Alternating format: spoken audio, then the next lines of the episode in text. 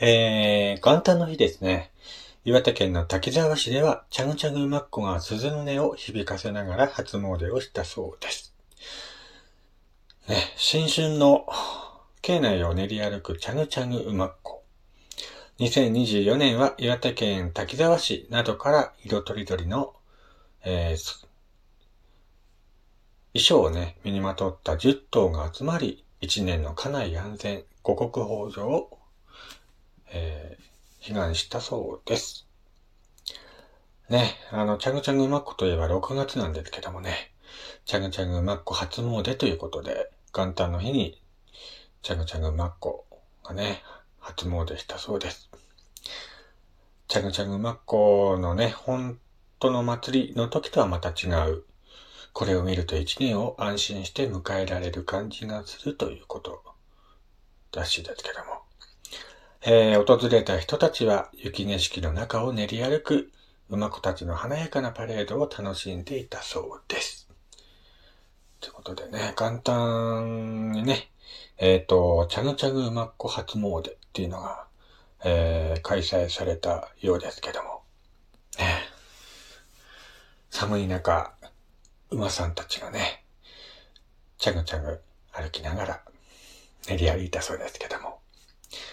まあ、チャグチャング馬子といえばね、本当に今ね、後継者がいないとかなんとかかんとかでね、本当に存続の危機になっているとかかんとかってニュースを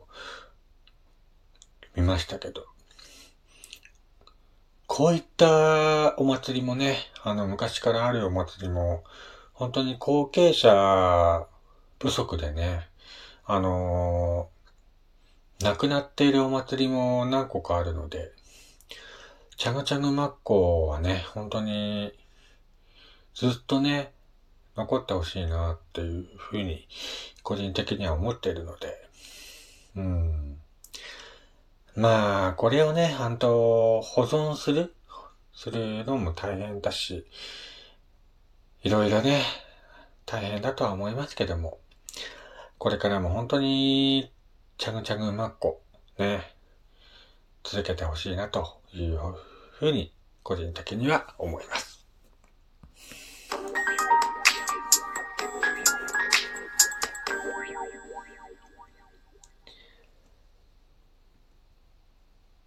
はい。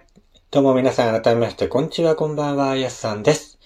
えー、こちらの番組は私がゆるっと、えー、その時思いついたことを話すラジオ番組となっております。はい。えー、ということでね、あのー、今日はですね、今ですね、江戸にちなんだ資料を集めた特別展示会っていうのが盛岡手紙館で開催されているようです。会場には2024年の辰年にちなんだ資料51点が展示されているそうですね。えー、美術家の福田さんがおよそ40年前にデザインした辰年の年賀状、竜の力強さが特徴的に表現されているそうです。ねえー、ということで、今年辰年にちなんだね、えー、資料51点がね、展示されているそうです。辰ってことで。はい。えー、この展示会は3月の19日まで開催されているようなんですけども、盛岡手紙館といえばね、本当にいろんな催し物が、えー、行われている場所で、僕も去年2回行ったのかな ?2 回ぐらい行って、その、展示？見てきましたけども。はい。今年もね、あのー、辰年にちなんだ資料を展示されているそうで、ちょっと見に行きたいなぁと思っていますね。まあ時間があればね、僕も見に行ってみたいなと思っていますし、もし行ったらね、ラジオで話そうかなとは思いますけども。まあこういったね、なんか、イベントごとをね、ラジオでちょこちょこ話してますけど、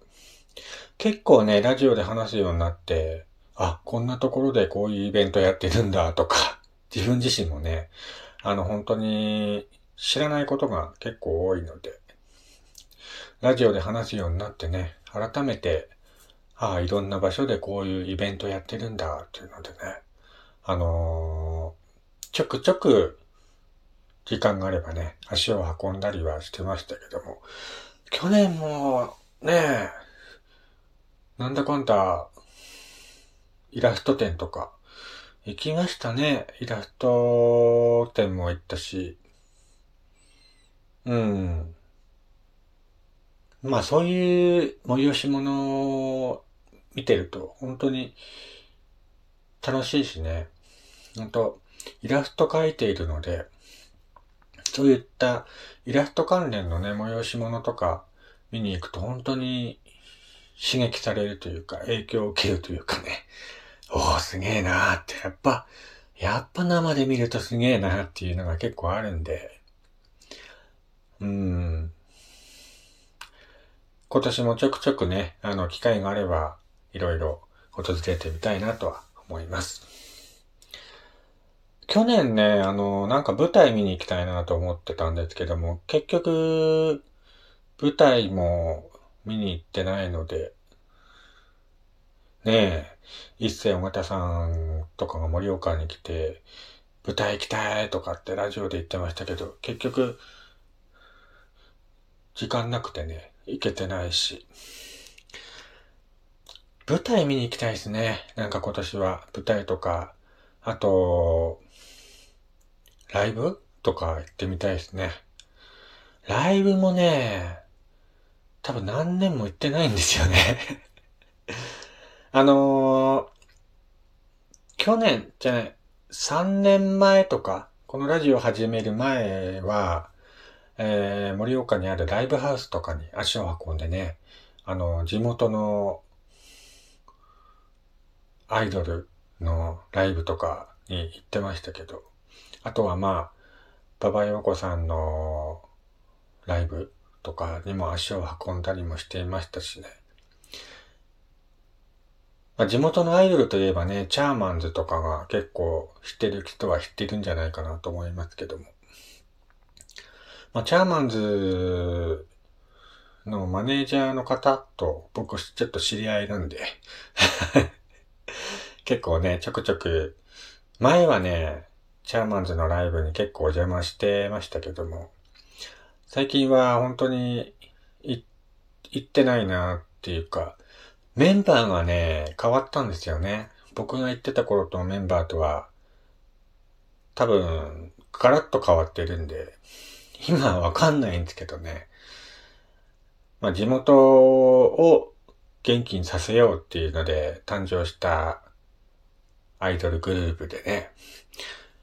あの、東日本大震災をきっかけにね、あのー、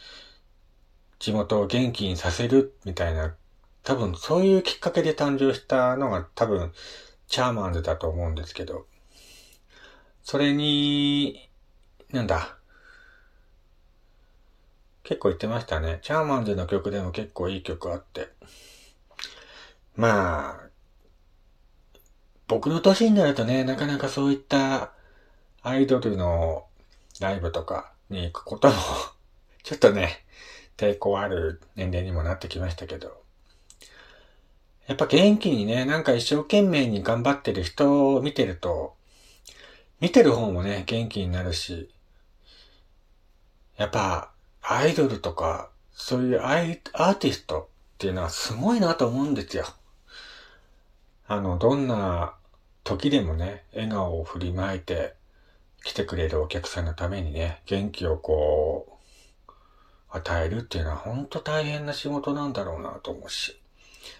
すごいなと、改めてね、思います。ま、今年は、そうですね、あの舞台も見に行きたいし、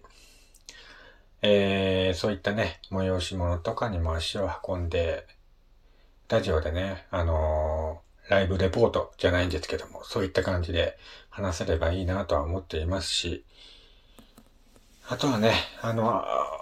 ライブですかね。ライブとかにも行ってみたいなと思います。何年か前かな、本当もう大昔ですけど、20年前とかですけど、あの、安全地帯が盛岡に来た時にね、えー、コンサートに行ったんですけど、多分、それが最後なんじゃないかなと 思いますね。それから全然コンサートにも足を運んでないので、本当に、機会とタイミングがあればね、行ってみたいなと思います。そういうことでね、今年も一年ね、いろいろなイベントに顔を出したいし、ね、えー、いろいろ吸収してね、自分自身も成長できる一年にしていけばいいなと思っていますので、これからもラジオ聴いていただけたらなと思います。ね。何の話だっけ？すっかりラジオの冒頭で話した内容がすっかりもう覚えてないんですけども、えー、まあ、とりあえず今年1年はね、いろんなイベントとかに顔を出して、えー、自分を成長させたい一年にしたいなと思います。ということで、今回はここまで。それではまた次回お会いしましょう。お相手は、やっさんでした。